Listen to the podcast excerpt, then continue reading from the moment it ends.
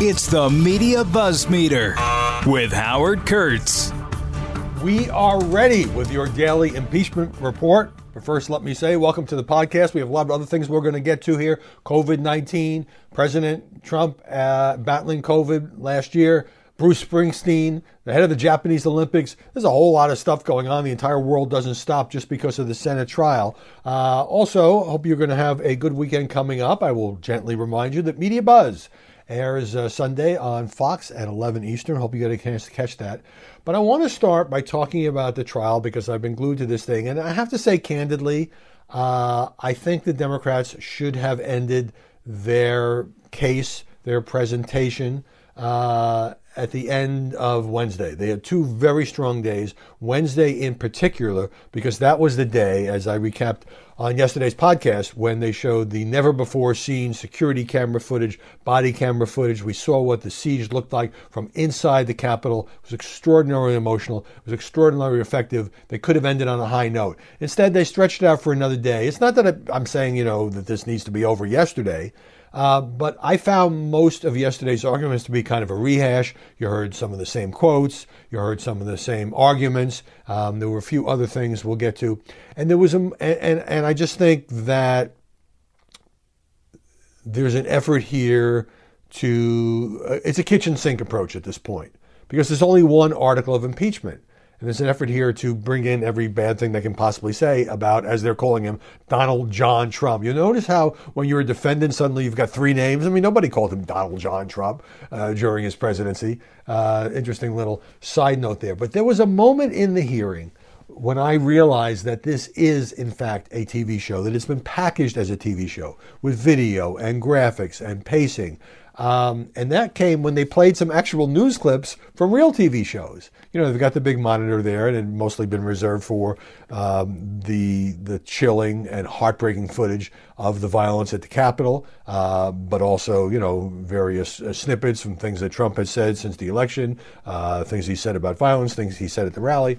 But there suddenly there were a t- bunch of TV interviews with former Trump officials, Mick Mulvaney, H.R. McMaster, John Bolton. And they were all saying, uh, you know, this was terrible. The president shouldn't have done this. Uh, this was really bad. He went too far. And I was thinking, you know, in a court of law, which this most assuredly is not, this would never be allowed. Who cares what these people think? I mean, as a journalist, I care. Uh, in terms of the media coverage, I care. But if the 100 senators have to decide whether or not former President Trump is guilty of inciting violence, of fomenting an insurrection at the Capitol, the fact that Mulvaney or Bolton thinks it's bad means nothing. I mean, it's it's hearsay. It's just a couple of people's opinions. Now, if there were witnesses and somebody who was in the White House at the time, Mark Meadows, you name it, uh, had real time conversations with Donald Trump about what was going on, then that would certainly be admissible. But none of these people at the time that they said these things, I, I guess Mulvaney technically was the uh, envoy or an envoy to Northern Ireland, but he wasn't, you know, in the White House every day. He was no longer the White House chief of staff talking to Donald Trump. And so that's when it hit me that this is a television show. Uh, it's designed for the 21st century. In fact, there's a certain irony here that the former reality TV president that the guy who spent 14 seasons on The Apprentice was basically being tried in his own medium with a television show. So why would you do that? You don't do that to get a conviction. And look, everybody knows the game here. Uh, all the journalists know, all the politicians know, all of you listening, watching, reading at home, you all know that probably by this weekend, the Senate will vote to acquit President Trump for the second time in his second impeachment trial uh, because you need 17 Republican senators to defect to get that two thirds majority. I don't even think that's close to happening. I think all the test votes have made that clear. So instead, so why are the Democrats putting on uh, this television extravaganza? Uh, obviously, to some degree, they are trying Donald Trump in the court of public opinion. But really, they're attempting to try him in the history books. They are putting together this strategy uh, using the most powerful and dramatic video they can find. And some of the House managers are uh, very eloquent and have made very good cases. Uh, we'll hear today, maybe you've already heard this by the time this podcast drops, uh, from the Trump defense lawyers who've had, the, who've had no time at all in the last couple of days, as the prosecutors, which is to say the House managers, have made their case. But they are playing for history. They want to discredit Trump and discredit Trumpism forever. Now, uh, in the more short term, would they like to diminish uh, the former president as a political force in the midterm elections? Of course. Uh, is some of this personal? Yeah, it's personal on the most visceral level. They lived through that nightmare on Capitol Hill on January 6th. Uh, they most of them were in the Capitol building. So when they're watching all these videos of rampaging criminals and thugs and people with stun guns and baseball bats, you know, it's it's personal. It's shocking. It's it, it stirs up all kinds of emotions. But that's the secondary goal. The main goal is to control the narrative. Uh, what would be said about Donald Trump 100 years from now? Now, if you'd asked me a few days ago, I would have said, well, the first lie would be only president in American history to be impeached twice. But now I think he will be, partially as a result of this televised trial, inextricably linked with the siege at the Capitol on January 6, 2021. That's the point of the show. That is the point of playing all this video. That is the point of all the outrage rhetoric to try to discredit Trump forever. Now, um, you know, look, there's not only one version of history, but you know, scholars are still arguing about Washington and Hamilton and Adams and Jefferson and Madison, not to mention all of the modern presidents and sometimes presidents' reputations. Harry Truman, for example, Dwight Eisenhower, not so great uh, at the time that they leave office. I mean, Eisenhower was relatively popular, but he was seen as a kind of a weak president, uh, can come back. But the Democrats want their version, and the media want the same version, since the media openly now attacking Trump every single day, openly embracing impeachment, openly rooting for conviction. Most journalists, pundits, anchors. There's just no question about it. They want this version to be in the school textbooks. That's what they want. Whether it happens is a whole other question. And so there is a level on which this is just grand political theater. Now, if we were in a few votes of conviction and this was actually um, the fate of Donald Trump to go down as possibly the first convicted president, convicted in the impeachment sense, uh, in our country's history, it would be a different story. But it's impeachment is a partisan process. It's a political process. Uh, it is not an accident that Republican presidents have been impeached uh, when Democrats have had majorities in the House, and that uh, Bill Clinton, uh, the Democrat, was impeached when the Republicans had the majority in the House. You try to make it bipartisan, but often it's very partisan. In fact, uh, we learned uh, yesterday that three of the Republican senators had a meeting with Trump's defense lawyers. So like, they're not making any bones about it. They're openly coordinating. Oh, what are you going to do? Probably giving them advice. Uh, you know, they're supposed to be 100 impartial jurors. I'm not saying the Democrats are impartial by any stretch of the imagination. It is a partisan process. It was designed by the framers to be a partisan process. I also saw yesterday that I don't know about the first day. The second day, the ratings were 12 million people. 12 million people watching on TV. Uh, in a way, you know, after we've just had a Super Bowl with 92 million people, that doesn't sound, you know, like it's dominated the country, but it's daytime television, folks. People have jobs, uh, they have kids, they have lives. Uh, 12 million uh, total is a heck of a lot more than ordinarily are watching uh, television during the daytime hours. So that's where that stands. Now, the Washington Post has a story um, talking about Mike Pence, and you know, one of the things that was most stunning. It's, it's one thing to know about it, to read about it, to even hear people interviewed about it. It's another see, thing to see the then Vice President of the United States and his family being hustled down a staircase trying to get them to safety in an undisclosed location while these thugs and criminals and insurrectionists and rioters and lunatics are roaming the halls, some of them shouting, Hang Mike Pence. So the Washington Post has a story this morning. Mounting evidence emerging uh, during Trump's impeachment trial indicates Trump may have been personally informed that Vice President Mike Pence was in physical danger during the siege, just moments before denigrating him on Twitter. Uh, so Trump's decision to tweet that Pence lacked courage. Uh, and this tweet was sent apparently just after the VP had been rushed off the Senate floor, underscores how he delayed taking action to stop his supporters as they ransacked the Capitol. The new piece of information here is a phone call uh, that President Trump had with the new Alabama Senator Tommy Tuberville. And Tuberville told reporters uh, that during that brief call, I said, Mr. President, they just took our vice president out. They're getting ready to drag me out of here. I got to go. Now, it's not 100% clear. Was this um, before the tweet, after the tweet? It's hard to totally nail it down. At the same time, you know, Trump himself, by invoking uh, Pence's name during the rally speech, I hope Mike has the courage to do what's right um, did jeopardize his vice president. You know, probably the person, other than Melania, Mike Pence probably the person most loyal to Donald Trump for four years. And there was just simply no question that his life was seriously in danger. Now, do I believe that uh, Donald Trump wanted to put his life in danger? Uh, did he? Did he? Um, did he not speak out sooner uh, as the insurrection was taking place? You know, some of these questions are impossible to answer. I do know that you know this constituted a break. Because remember, what Trump wanted Pence to do was to overturn the results of the election. Uh, they didn't have enough votes uh, to not accept the Electoral College certification that Joe Biden was the president elect, and he wanted Mike Pence to do something that Mike Pence did not have the power to do.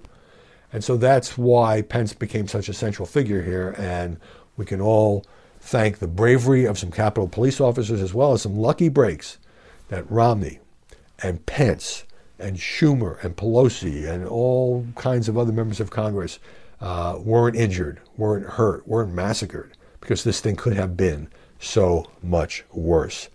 Um, and I don't know, you know, if I seem obsessed with impeachment, it's because it's really more of an obsession with what happened under the dome you know, the symbol of our national democracy, uh, just over a month ago. I've been in that building so many times, and even for Americans who don't live and work in Washington, or maybe have only visited the Capitol once, or maybe have never visited the Capitol, you know, that dome, that is the symbol of American democracy. And when you look back, and that's the thing about this video that has been so compelling, is that a little time has passed, and you know, we've kind of gotten a settled narrative of what happened, and we understand that yes, it was tragic, unfortunate, unforgivable that five people lost their lives, including a Capitol police officer. But the way in which this takes you back and makes you realize, with a little bit of perspective over time, how unspeakably horrible this was, how uh, what a great moment of fear it was you know, it's one thing we were mostly watching real-time videos from outside the building as, you know, they used as they broke the windows and stormed through the doors and the police were trying to hold the barricades and all of that. But the new footage from inside the Capitol is what I think has been so ghastly, so gripping, so uh, heart wrenching, really. And that's why I think the Democrats have staged this, as I said at the top, as a TV show. All right, let's move on to some other things here. President Biden still has a pandemic on his hands. And yesterday, I mean, this is good news. Uh, he said the administration has now finalized deals for another 200 million doses of the two coronavirus vaccines, the Moderna one and the Pfizer one. And that, in the opinion of the 46th president, will give the country enough vaccine by the end of July to cover every American adult. Uh, Biden went over to NIH, National Institutes of Health, uh, to make this speech. That was the big news. So we had about 400 million doses committed. Remember, this is all theoretical at this point because these companies can only make the vaccine so fast, which is why the rollout has been an absolute frustrating, maddening fiasco in state after state after state. The way that uh, some of the governors and county health departments have handled this hasn't helped.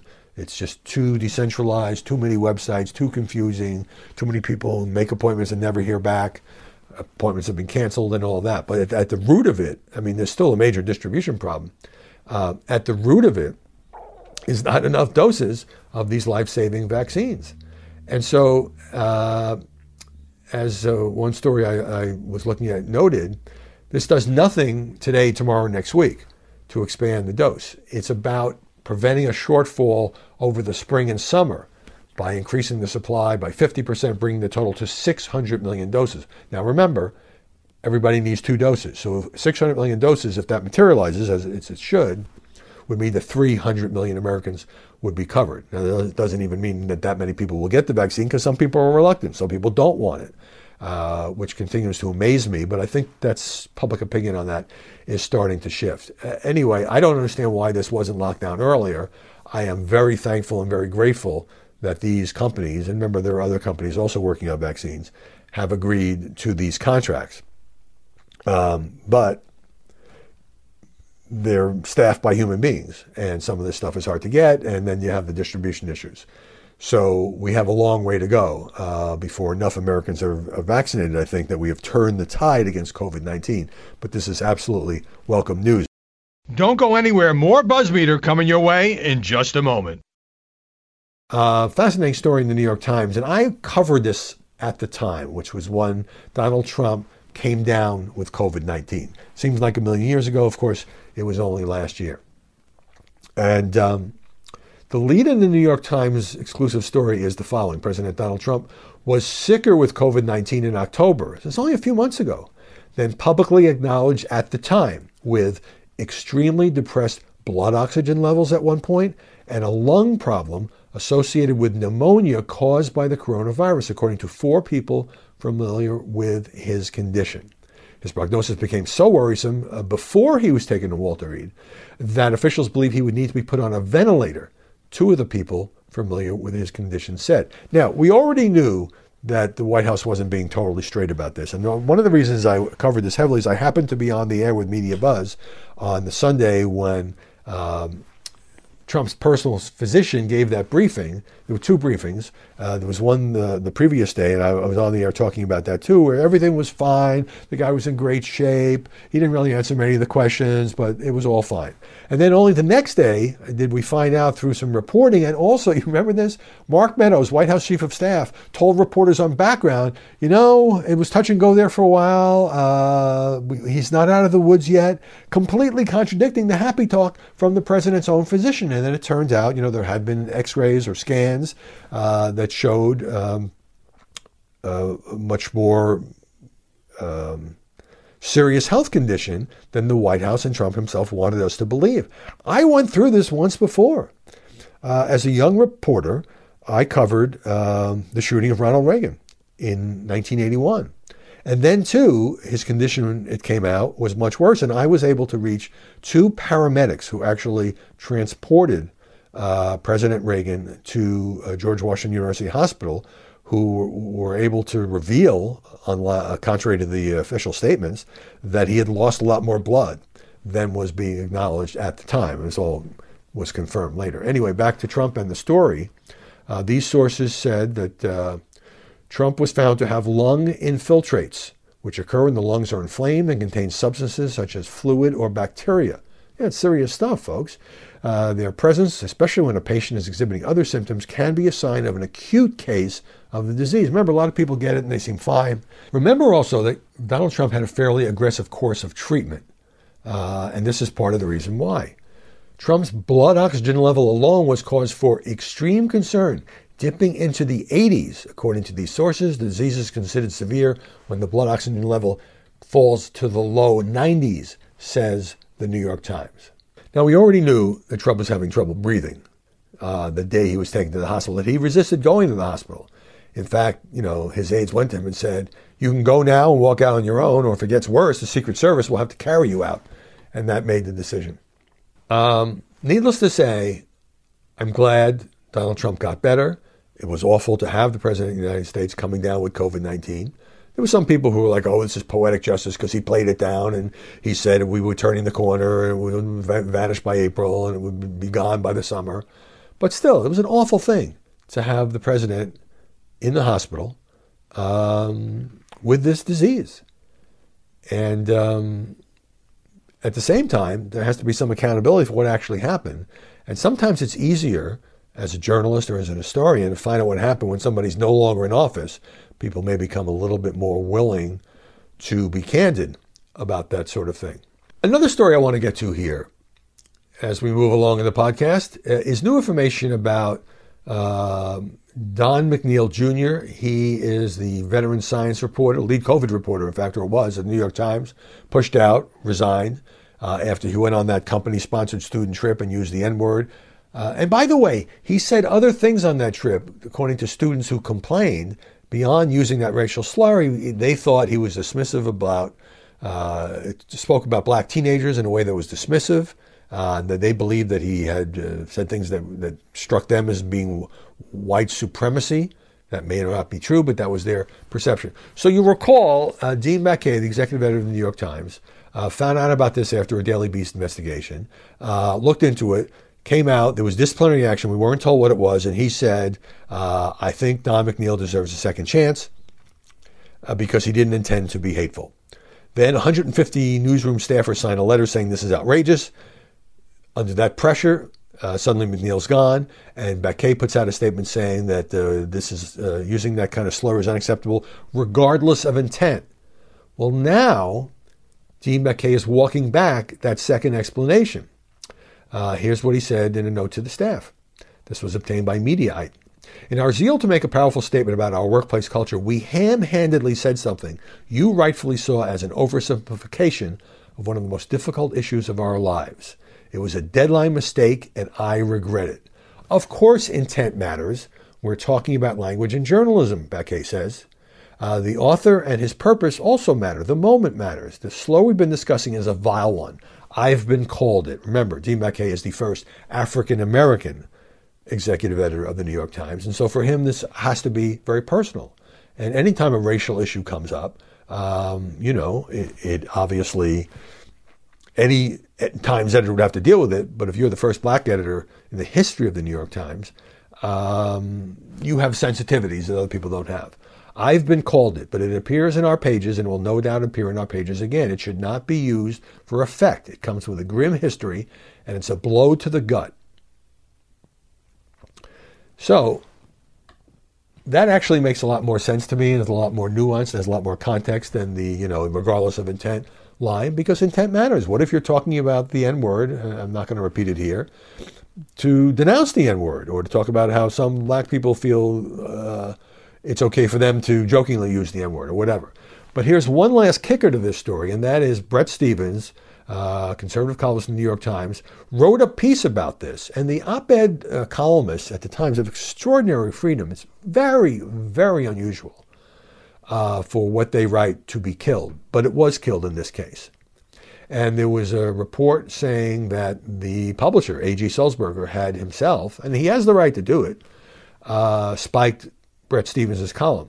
Um, the paper came out and said, no, that's not true. It was Kathleen Kingsbury. She is the Times editorial page editor, replacing the one who was fired over the previous Times uh, insurrection. And AG supported her. So that's kind of a minor distinction. Uh, uh, here's the quote from the uh, source at the time speaking to Mediaite. Columns have to meet a publishing standard. When they don't, we don't run them. Most important, this was built around the idea of use of racist language regardless of intent. Kathleen knew Dean was going to clarify his position on that. And the column makes no sense in light of that. Well, you know what? That just means they didn't really want to be criticized because the boss said something that he had to take back. They could have delayed it a day. So guess what? The New York Post got a hold of the spy column. I wonder how that happened. And I can read you a little bit of it, what Bret Stephens intended to publish in the pages of the New York Times. Um, it says the following. Do any of us want to live in a world or work in a field where intent is categorically ruled out as a mitigating factor? I hope not. That ought, ought to go in journalism as much or not, if not more, than any other profession. What is it that journalists do except to try to perceive intent, examine motive, furnish context, explore nuance, explain various shades of meaning, forgive fallibility, and make allowances for irony and humor? Uh, the Times has never been previously shy about citing racial slurs in order to explain a point. Here's a famous quote by Republican, the late Republican strategist Lee Atwater, appeared seven, at least seven times in the Times, including most recently in 2019 and he uses the N word in this quote um, to make a point that you couldn't say it anymore. Is that now supposed to be a scandal? Says Bret Stephens. Uh, because of the New York Post, we now know what he wrote. The Times decided not to publish it. A couple other things before we go. The president of the Tokyo Olympic Organizing Committee is out, Yoshiro Mori. He's a former prime minister of Japan. And listen to what he said. I, I know he's like in his 80s, but this is just off the charts if you haven't heard about this. Mori said that women have an annoying tendency and that board of directors meetings with many women take a lot of time. When you increase the number of female executive members, if their speaking time isn't restricted to a certain extent, they have difficulty finishing, which is annoying. Women are competitive. When one person raises a hand, others think they need to speak up as well. That's why everyone speaks. So this guy says women talk too much. And it took a couple days. He's like, okay, I'm out of here. I resigned. I, it was a mistake. I shouldn't have said it. How, did how does the guy who was the leader of the country, so he must not be a blithering idiot, although he sounds like one here, uh, insult the women of the globe and expect to remain the head of the Olympic Committee. And by the way, there's a lot of question about whether the Olympics, you know, because of COVID, will actually, having already been delayed from last year, will be played this year in Tokyo, or whether Japan will lose the games entirely. This, I am going to go out on a limb and say, did not help. And finally, Bruce Springsteen. I meant to get to this. Uh, you, if you watch the Super Bowl and the commercials, um, the boss did a commercial for Jeep. Um, a lot of people didn't like the commercial, thought it was kind of a sellout. It is kind of hard to imagine Bruce Springsteen, the man who was born to run, um, you know, doing a car ad, but probably paid him a lot of money. Uh, I, you know, I wasn't particularly upset about it, whether you liked the ad, whether you didn't like the ad. But then, a couple days later, it came out that Bruce Springsteen had been arrested for a DWI. And so Jeep then deleted the ad from YouTube or wherever it was running online. So we don't want to be associated with this guy now because he got pulled over for drunk driving. And, you know, Springsteen, whose very identity is so closely identified with Jersey, the place he grew up. What was his first album called? His first album, Greetings from Asbury Park. Um, does a cop give him a ticket after realizing it's Bruce Springsteen? But then another thing comes out that he didn't actually have anywhere near the blood alcohol level needed to be charged with a DWI, according to New Jersey law. And this was a news story, not gossip. Uh, you have to have a 0.8. I don't know if it's 0.8 or 0.08. I may be mangling the figures. And he only had a 0.2. Uh, and nevertheless, he got charged, and now his ad has been taken off. So I don't know. I think we need a special prosecutor to find out what happened to Bruce, right? This guy's an American icon, born in the USA. All right. Hope you folks have a great weekend. Hope you have a chance to watch Media Buzz. Uh, we'll be uh, coming back after the weekend to wrap up or tell you what's still going on with the impeachment trial, but you can get the latest update. Uh, and I think we'll come on Sunday uh, about two hours before the Sunday session of impeachment, which could be the day of the vote or Monday could be the day of the vote. Uh, thank you for listening. Remember, Apple, iTunes, Google Podcasts, Amazon Music, Spotify, or on your Amazon device. We'll see you Monday with more BuzzFeed. Hi, everybody, it's Brian Kilmeade. I want you to join me weekdays at 9 a.m. East as we break down the biggest stories of the day with some of the biggest newsmakers and, of course, what you think. Listen live or get the podcast now at briankilmeadshow.com.